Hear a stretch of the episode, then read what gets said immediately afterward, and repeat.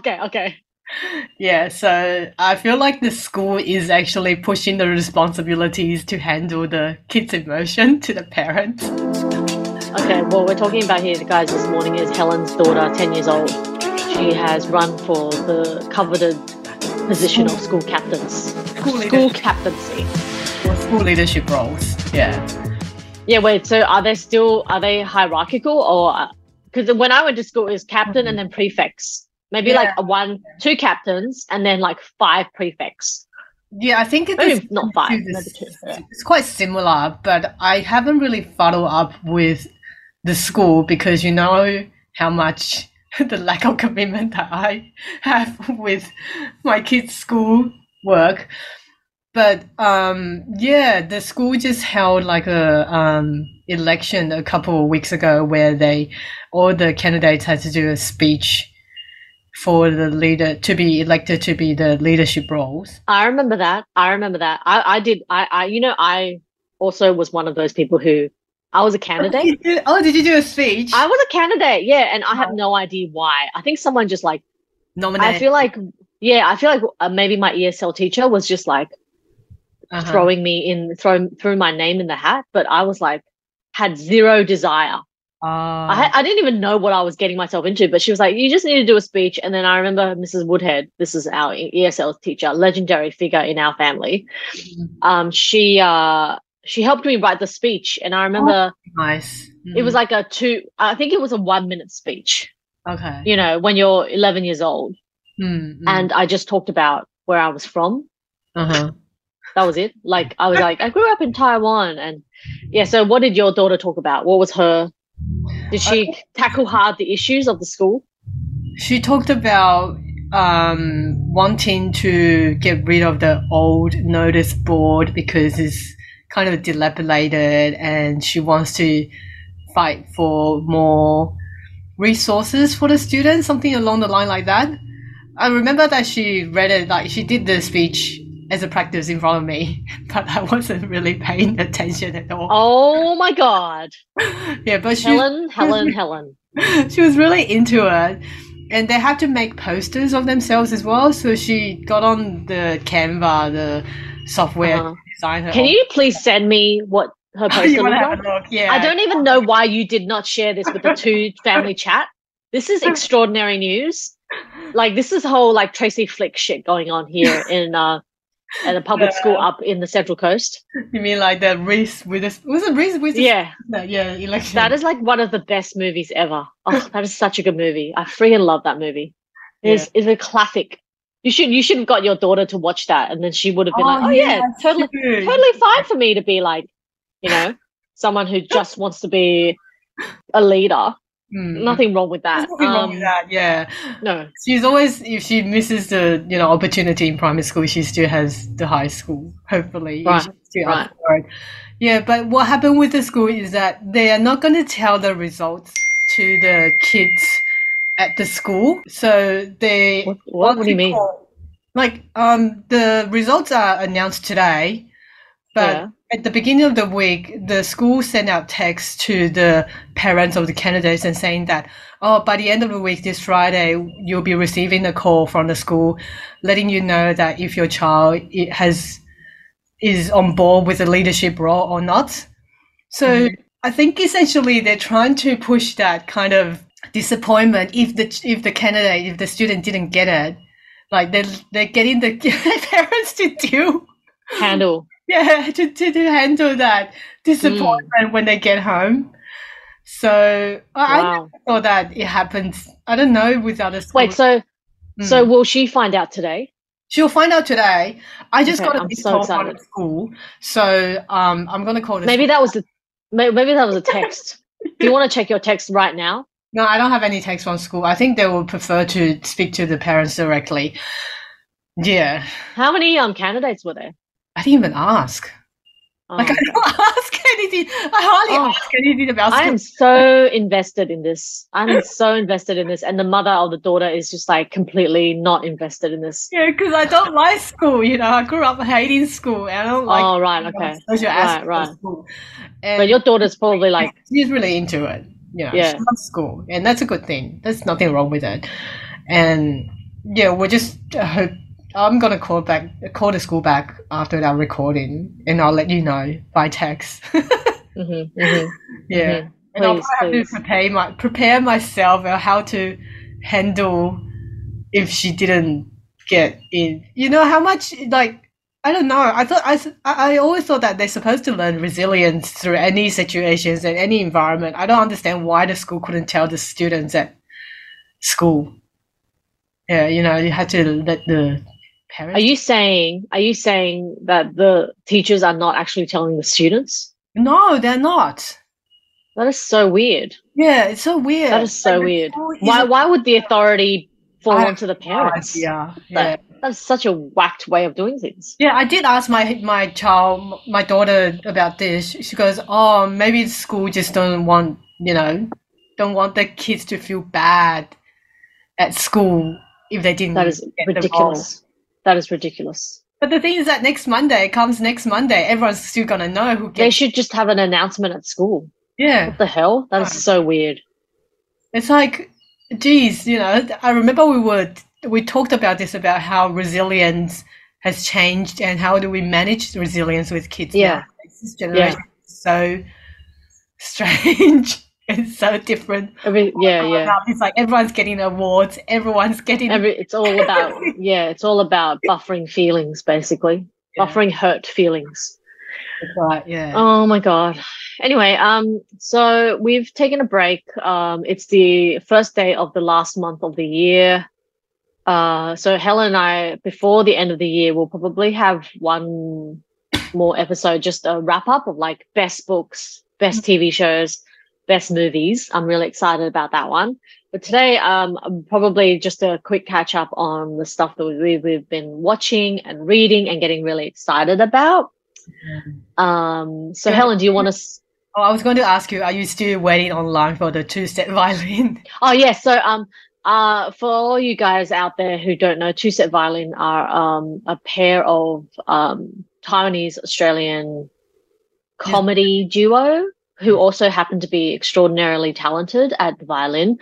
Um and I kind of they were always in the background for me. I never really I mean I, I actually have never watched an entire video of theirs on Oh, YouTube you? only because you know how much violin traumatizes me. I had like a, such a traumatic um, background with the violin that I just like cannot stand anything to do with the violin. But I, it's always been the background because my nephew, who is you know now eighteen, he plays the violin, and he um used to send me videos of them because they're quite they're really really funny. They're very very funny videos, just for po- poking fun at um what uh playing the sort of po- poking fun at the classical music world and having in jokes about you know violin repertoire Mhm. um and the That's difficulties of making it as a classical parents. musician yeah asian parents they're both um i think they're both from brizzy um my interest was spiked um a few weeks ago after watching an australian story on them Mhm. and it was an extraordinary episode i really i just found them absolutely inspiring and so uh I found out that they're touring Australia next year. And so at the moment, the pre sale tickets have just been released. Uh, however, the email doesn't actually send you to a link to um, Sydney Opera House tickets. So um, it only sends you to the Melbourne Arts Centre site, which is really strange. I don't know how they could have um, messed that up uh, or I'm not, I'm, I'm, I'm not like a completely tech unsavvy, so I don't know if I'm doing anything wrong. Mhm. But um, oh you- no, it's it's it's it's happened. It's happened. It's Oh, it's happening right now. Okay. Oh, Wow. Okay. Well, um, it's it does it it says pre-sale sign up, but You have to sign up first. and- yeah, I have. Yeah, yeah, it's annoying. Everything like it's so weird. events. Well, yeah, and I I've never had to like I've never been someone to like you know I I have zero interest in music, so I or bands, so I've never had to like go online to get something. Mhm. Um, so I don't know what I'm doing to be honest, but I do want to just check out their concert because um they looked pretty interesting. They looked funny yeah. If you go through and worth going to. because my kids grow up with watching their videos, and my son, the nephew you mentioned, um, mm-hmm. he actually participated in one of the street performance with them. Oh, did he? Crowdfunding. That's back in like I don't know five, six, or five, six or seven years ago. Yeah, mm, mm. a couple of years ago, and they were just really dedicated. I think they were really dedicated, of you know, kind of changing the path from the mainstream yeah traditional classical musicians to this a very pretty much unknown um, sphere of doing comedy with yeah classical music. Yeah, yeah. I think they did. They they have attracted a lot of people into you know pick up an instrument, which is a good thing because you know we're talking about classical music you go to any of the symphony um, concerts, the average age of the attendees are like 60 and plus. I'd say 60, 65. Yeah, yeah. yeah. So it's so hard to get younger people to yeah to get into classical music. I think they're doing a very good job on that. Oh, I, I completely agree. I completely agree. I think they've really tapped into something that is absolutely extraordinary. And I'm like, I'm so proud that they're from Brizzy as well. I feel like Brisbane is a much more like cooler city than ever. it's just getting cooler and cooler. Like amazing people come from Brizzy, you know. Um, Brizzy is no longer like I feel like when we were growing up, Brisbane was the shit city that like everyone bagged out because you know it's uber conservative. It's in a very conservative state. Nothing, literally nothing happens in Brisbane. Like we all know that to this day. Brisbane doesn't, you know, not you don't.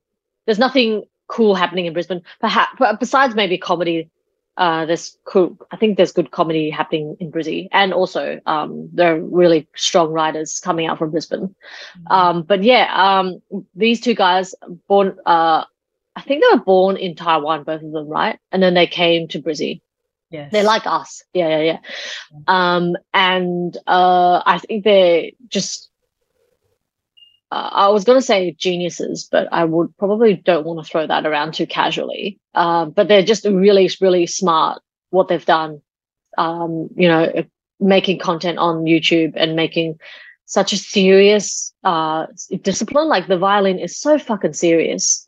You know, people who uh people who play the violin are so fucking alpha types they like have a stick up their ass. They're just so uptight and so like they take themselves so seriously. And it's just like so great to see these two Asian dudes who are just like, fuck this. Yeah, like we're we're, we're they're, and they're funny and you know they lean into their humor. It's like it's so refreshing. I I freaking love it because I just I I cannot. I just when I think back to all the violin, like me wanting to be a violinist and like how hopeless I was at it, like like materially speaking, hmm. um, objectively speaking, I was like really, really not a good player. And just survived. thinking about, uh, I, I just, I really, I, I feel sorry, not in a really pitying way, but I feel really sorry for the person I was up until the age of maybe 30. Just like everything I did before the age of 30, I'm like, I had no idea what I was doing. I had like absolutely zero, like I, I did things without knowing exactly why I did it.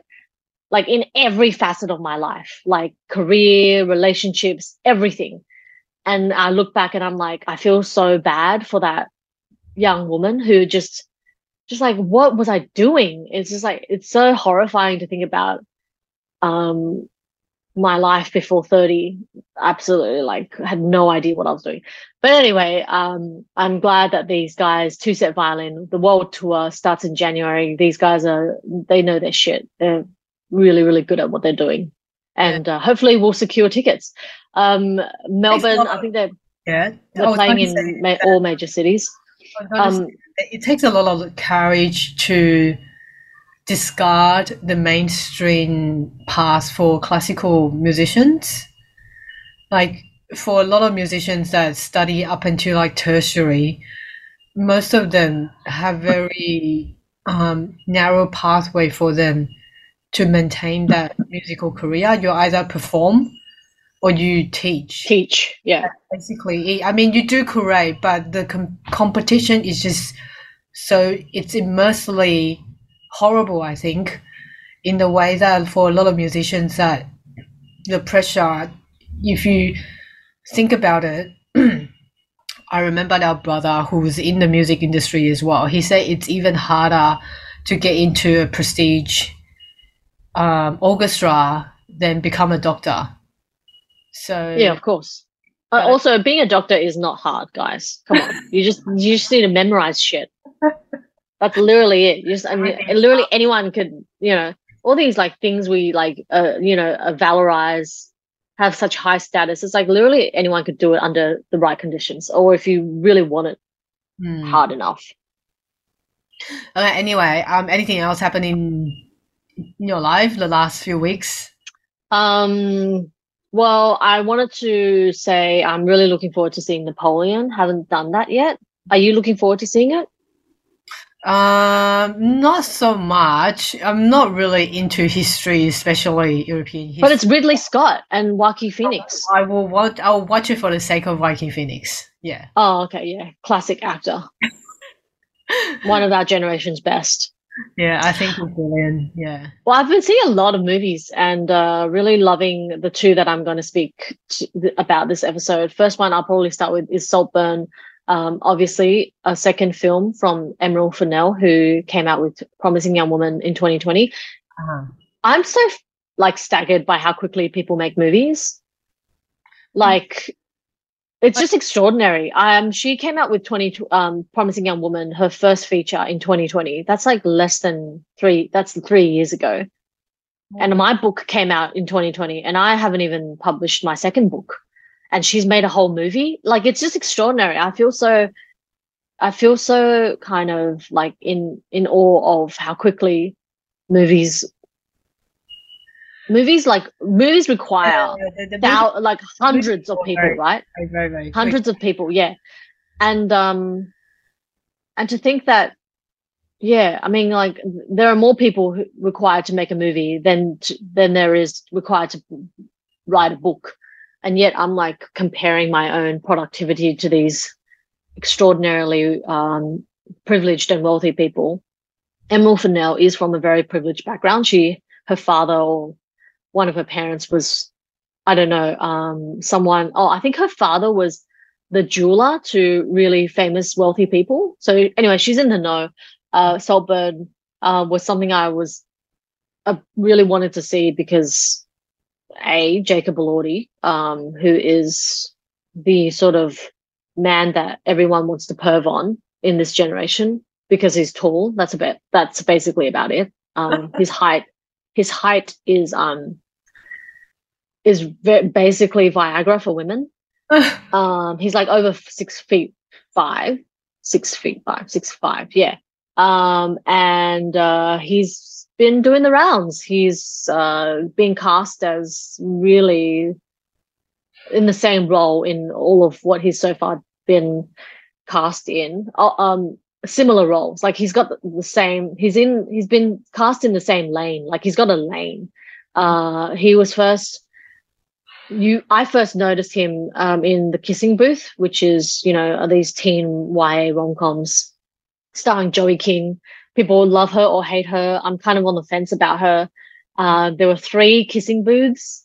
Don't know how that happened, but you know YA is a huge market. Um, so he plays the toy boy there, I suppose. And then obviously he had that famous role um, in Euphoria as the jock, also the same kind of jock bro esque character.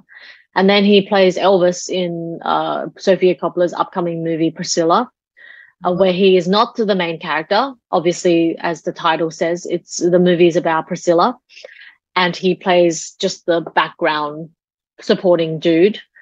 And um, and then in Saltburn, he plays the the object of our protagonist's desire.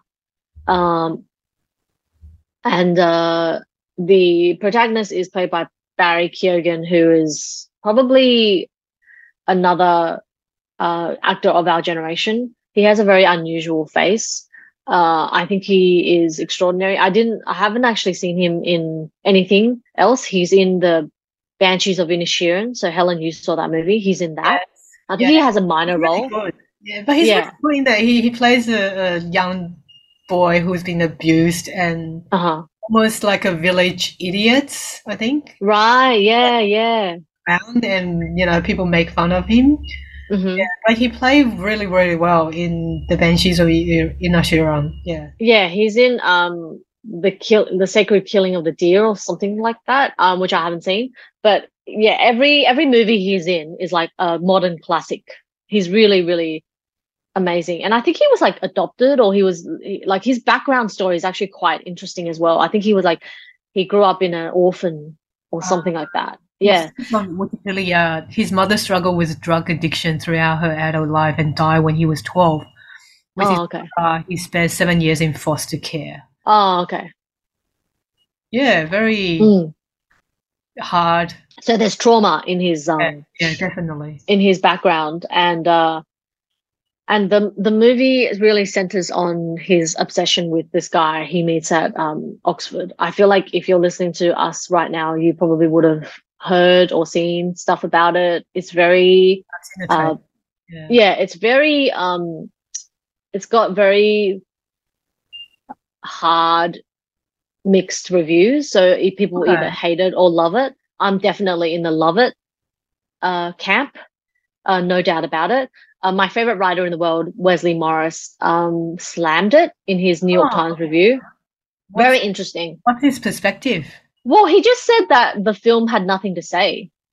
He Okay. kept saying that. He just basically said um, it was over the top for no reason, which is what a lot of the Guardian reviews were also about. Like, I feel like there have been at least three Guardian reviews now slamming the movie, essentially saying essentially saying the same thing that it had nothing, no substance. It was all kind of hype.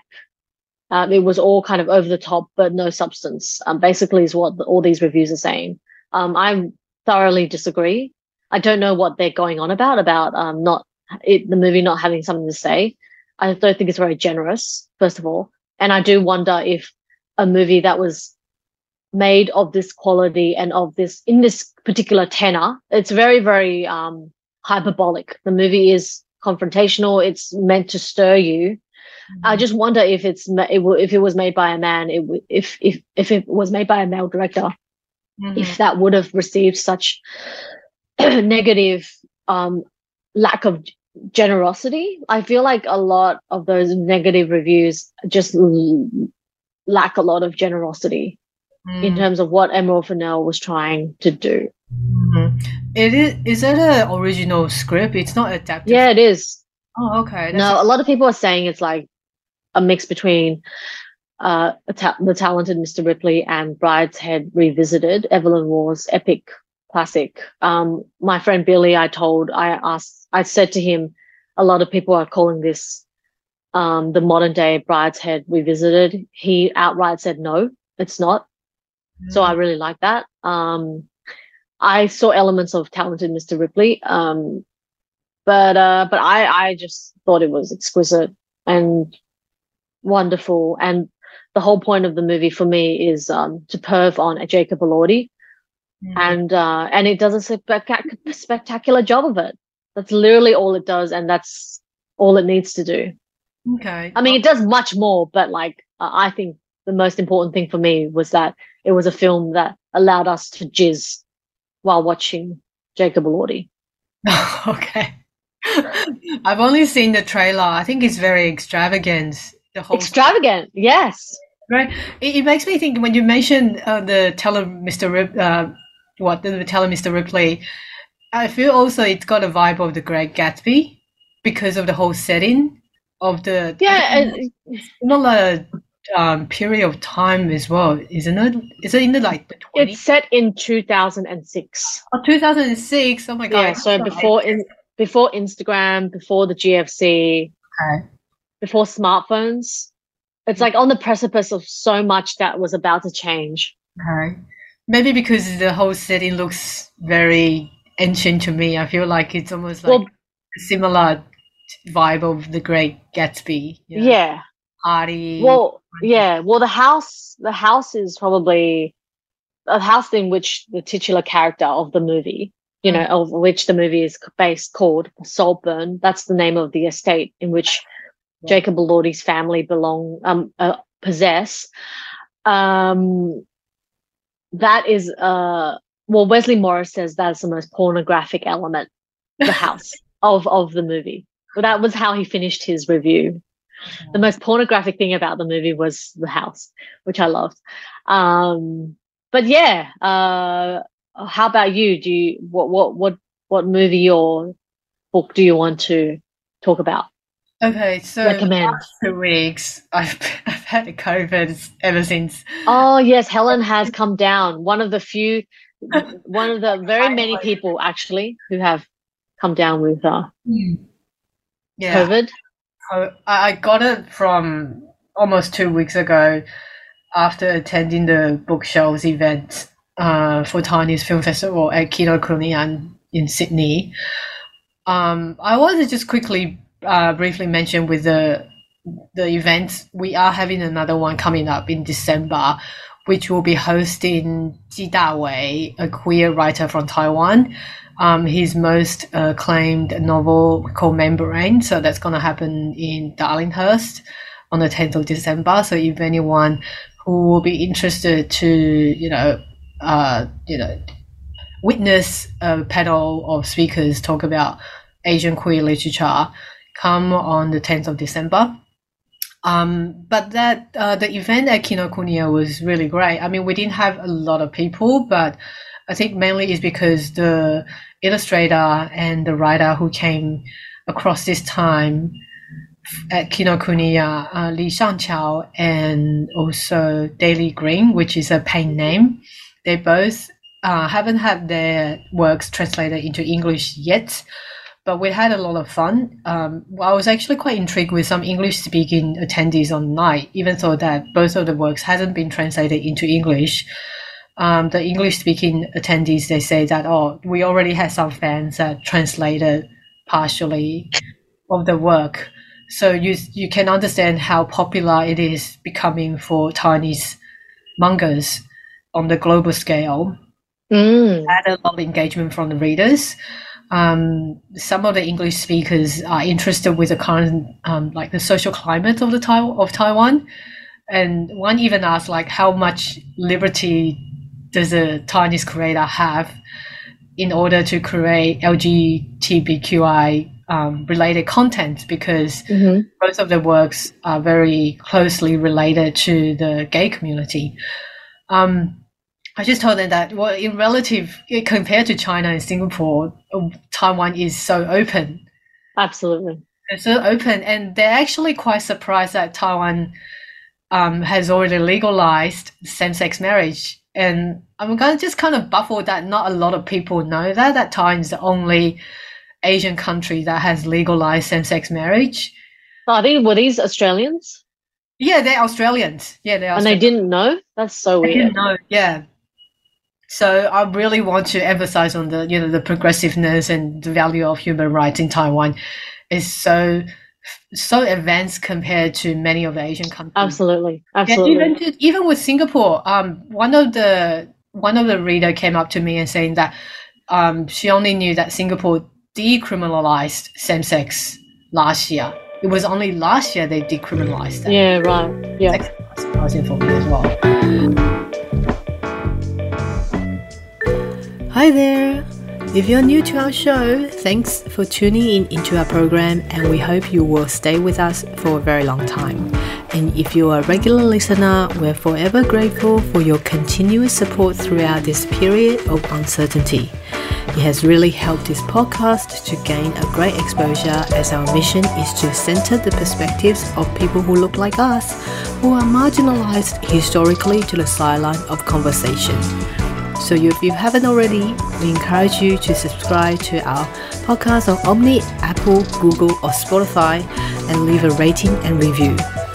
And of course, as a small podcast program, we rely on listeners' support to continue this work. Please do check out our Buy Me Coffee page and make a donation in order for us to continue and advocate the intersectionality in the podcast industry.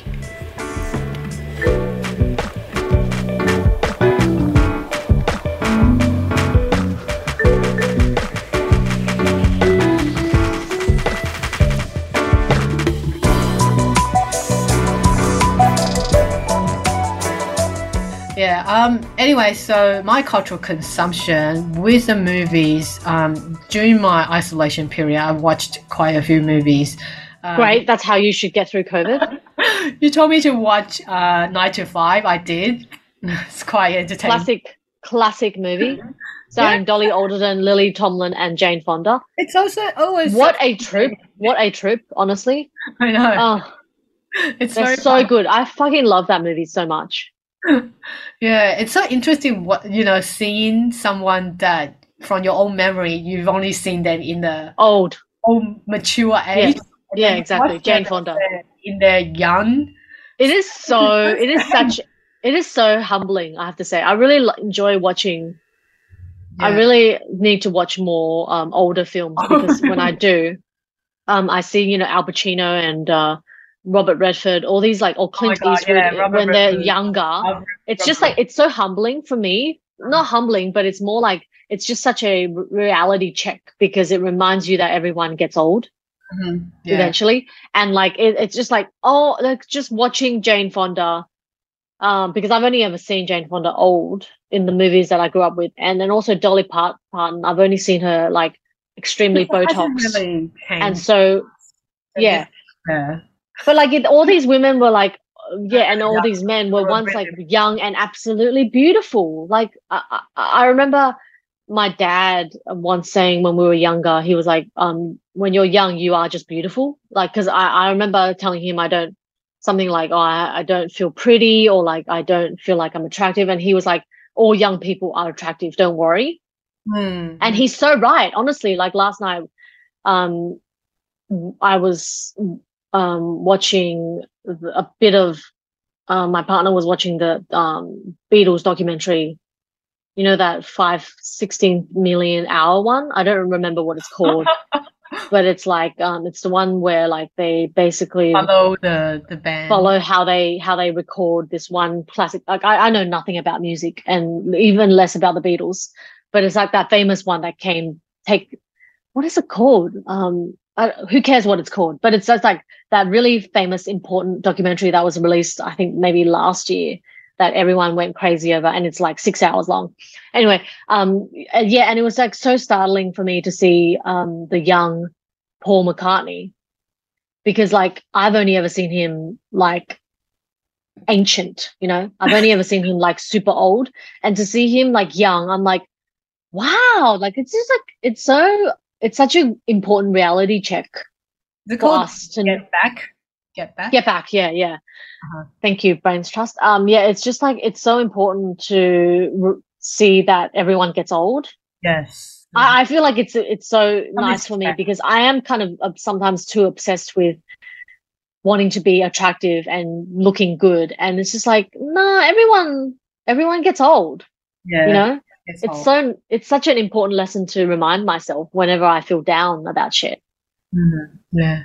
So the movie that, uh, apart from Nine to Five, I also watched Black Widow, which is another 80s movie, because they recommended me to watch after I finished 95. Black Mhm. Widow, um, I watched Genie, uh, Melissa McCarthy's new. Oh yes, I want to see that. Is it good? No. I, have Oh, to be really? honest, this is a very rare moment that I criticize Melissa, Melissa's work, but this is such a boring Christmas film that I continuously distracted myself with my phone. It's like it's very predictable and it's Oh, there's nothing interesting or exciting throughout the whole film. And there's no there's no actual there's a bit of comedy, but there's no usual over the top Melissa McCarthy. I think she toned down for this movie. uh huh. Yeah. I mean, you can put Wow. it in the background Yeah. while cooking because it's Right. it's just it's very predictable. Yeah. yeah it's got pretty bad reviews but i i don't pay attention to those reviews when it comes to you know like stuff kind of light light-hearted lightweight comedy Yeah, it's lighthearted, but, but but you're saying it's really actually quite bad it's actually quite bad. I think. who who else is in it so it's based on the protagonist is a black man, where he, you know, kind of um, had his wife leaving him just before Christmas because he's working so hard, long hours. He's kind of semi-abandoned his family for his career, and then uh, he picked up this. I don't know what is it. It's like a jewelry box, an old ancient jewelry box, and he robs it, and then out came a genie, which is played by Melissa. Are you kidding? It's it's Oh got a bit God. of fun uh, elements in it, but I don't think it's. Yeah, it, it's really predictable. Yeah, Wow. it's it's. I think it's on the same par of the. What's the Christmas movie that we watched last year that had? Lizzie But I love all Chris. But I love all Christmas cheesy movies. it's so cheesy. Yeah, which which movie did it remind you of?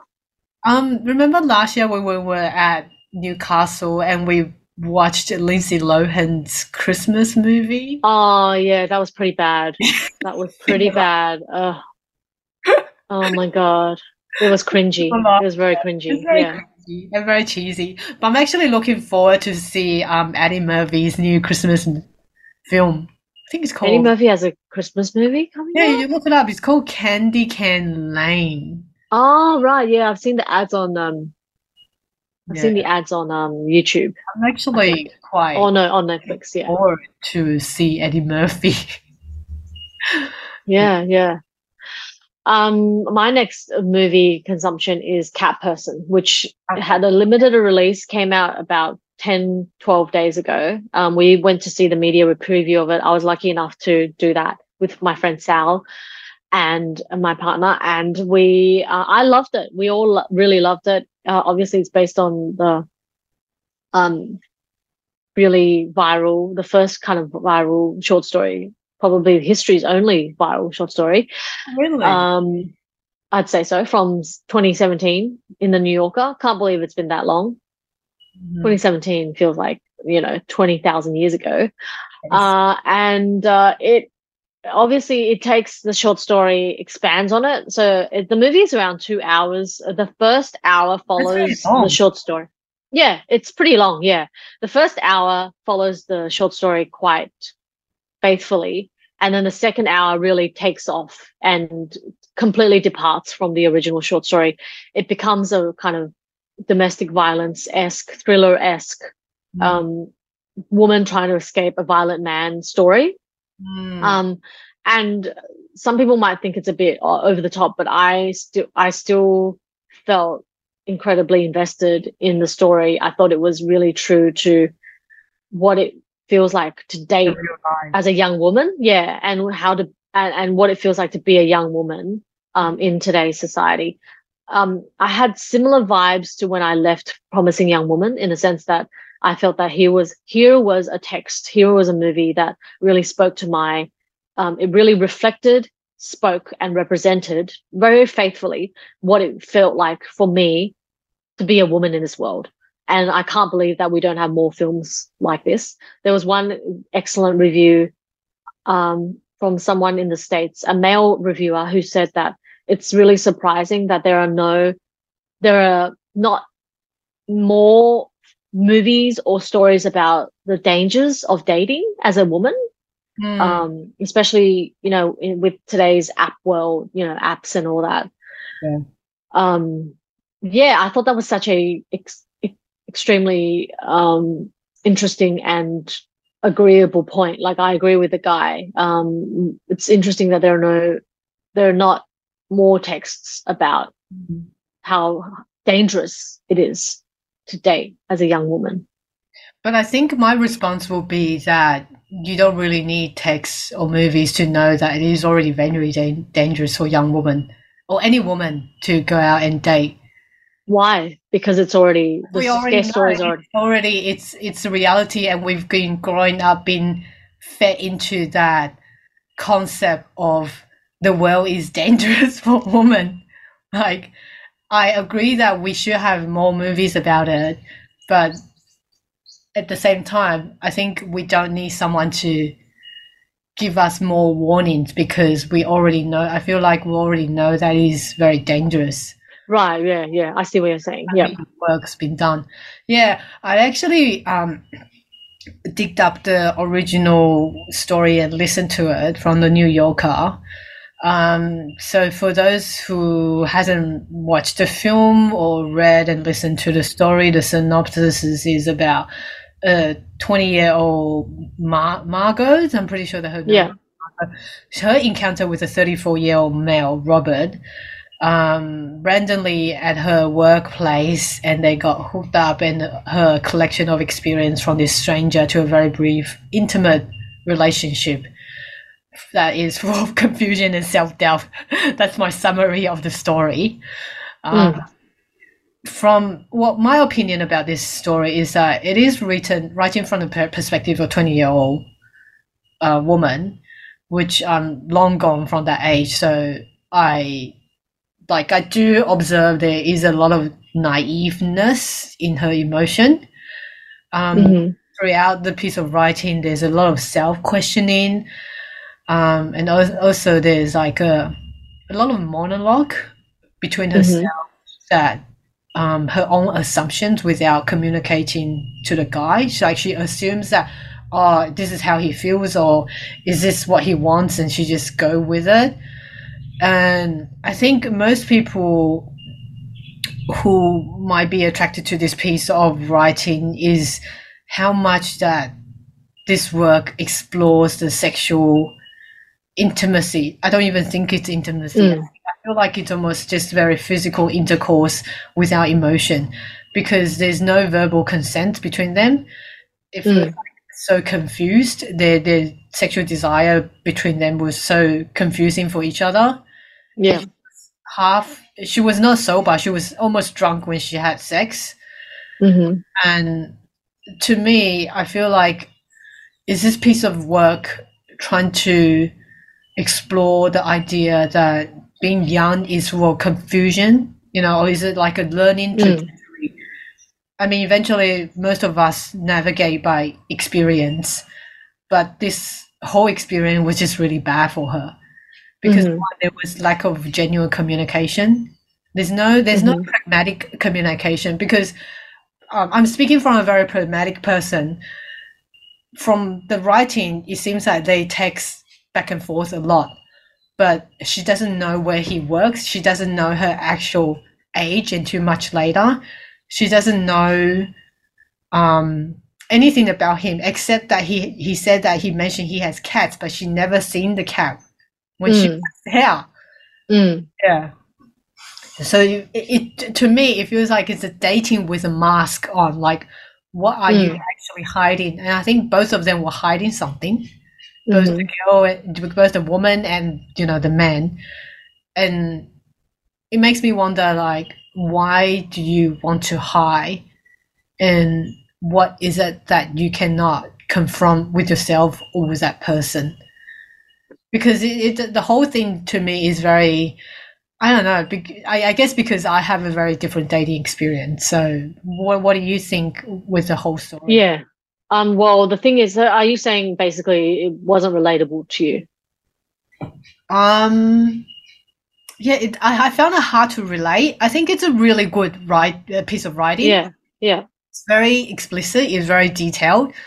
I Mhm. found it hard to relate because I do question, like, okay, it, it does seem like you text and even you know communicate back and forth a lot, but there there wasn't any genuine communication about the real self. As in, I wonder if that's what's happening because I my last dating experience is so long. ago. Yeah. Well, I feel like Helen, you um, you're probably of a different generation. Yeah, I'm a different this. generation. I'm a Yeah. very different person as well because I'm a Yeah, very you are. yeah. Yeah. person. Like I don't fuck around. I don't, you know. Yeah. It's like yes, okay. If you're gonna commit, you commit. If you don't, you don't. And I, I don't. I'm not half half. I guess so. Yeah. Yeah. Um. Well, the power of this mo- um this short story and why it went viral, I think, is because uh so many women related to it. So many women related to it, and I definitely did. Um, the sort of it's it's so like I think you've really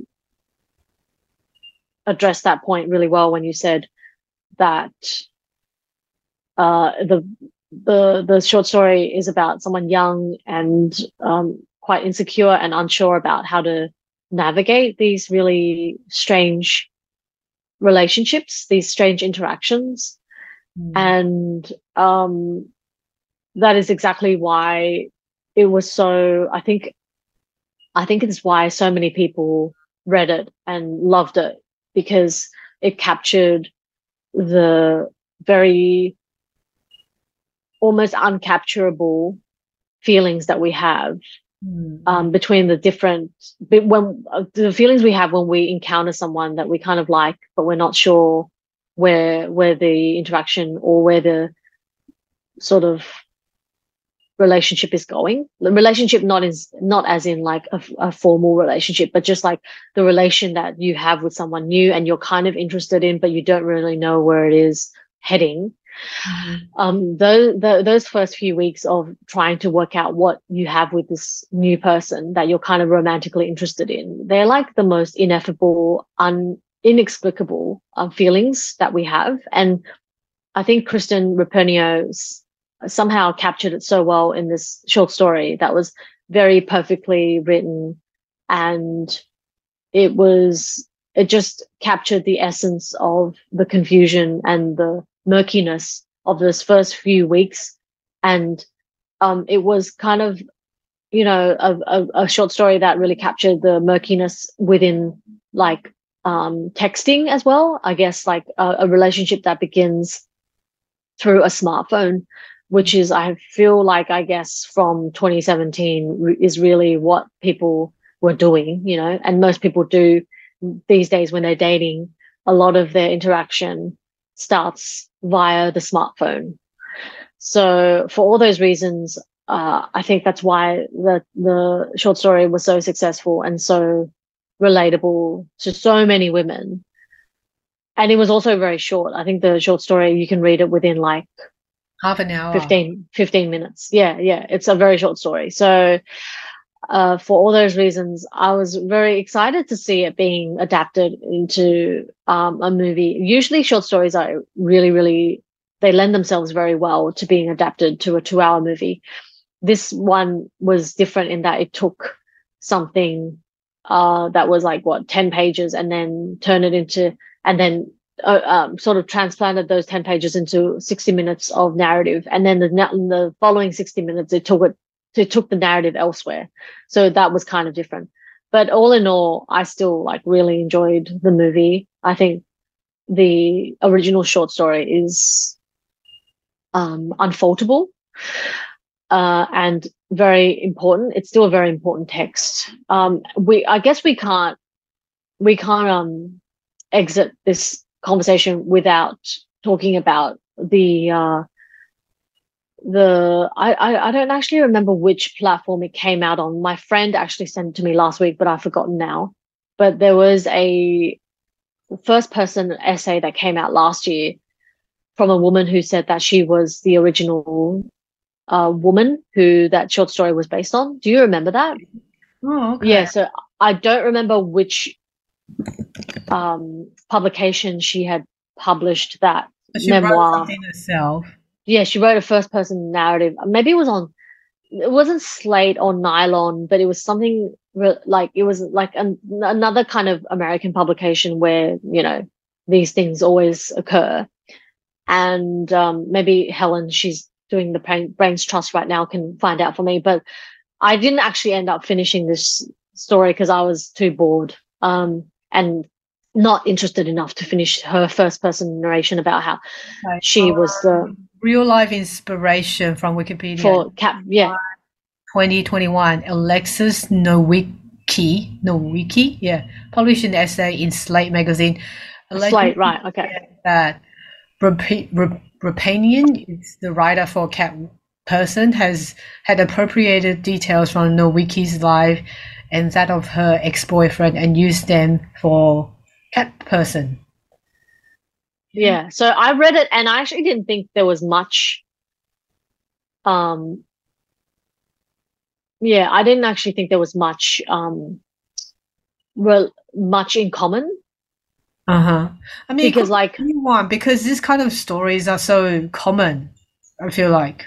Yeah, yeah. Up with someone that you're well if you read you haven't read the original writing i feel like from the original writing that the female protagonist is is not that it, it feels like it's really confusing because from the writing she doesn't manifest sort of the romantic vibe she feel like oh this guy is into me i might just as well take it i don't Mm. get the i don't get the reciprocal actually the mutual feelings that is deep enough for them to become a romantic intimacy it's Mhm. almost like a very casual um relationship they feel like oh you're available i'm available we'll just try it out it Mhm. doesn't it doesn't give me the vibe of that they really fell for each other that's what i think i don't know how Right, yeah. how is the movie is presented but